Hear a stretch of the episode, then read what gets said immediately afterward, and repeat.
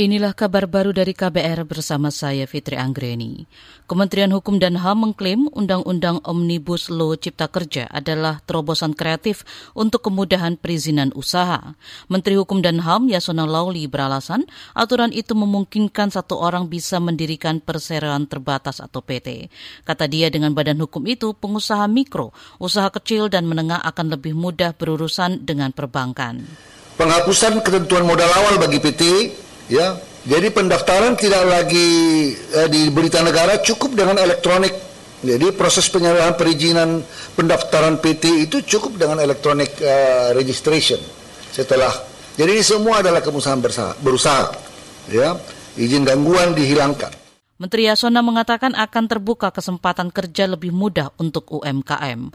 Selain itu, kata Yasonna, perizinan jenama atau merek yang sebelumnya diurus selama berbulan-bulan menjadi hanya seratus dua puluh hari.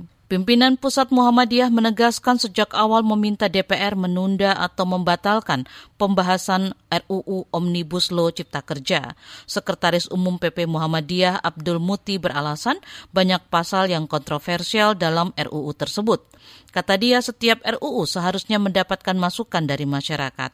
Dia meminta masyarakat dapat menahan diri dan mengajukan uji materi jika keberatan dengan isinya. Muti mengatakan unjuk rasa tidak akan menyelesaikan masalah, bahkan akan menimbulkan masalah baru. Pemerintah Kabupaten atau Pemkab Intan Jaya, Papua meminta aparat keamanan mencari pelaku penembakan terhadap pewarta gereja.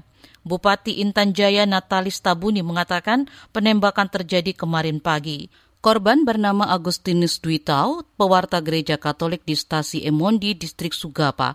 Dia ditembak orang tak dikenal di pundak kiri tembus dada kiri atas saat dalam perjalanan dari pusat paroki Bilogai menuju pos Emondi.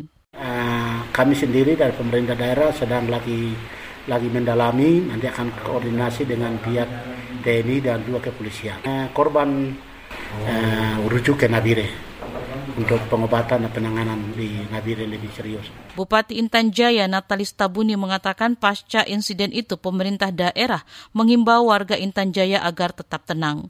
Dia mengingatkan warga tidak keluar rumah ketika menjelang malam karena situasi belum sepenuhnya aman. Sejak pertengahan September hingga kini serangkaian penembakan terjadi di wilayah itu.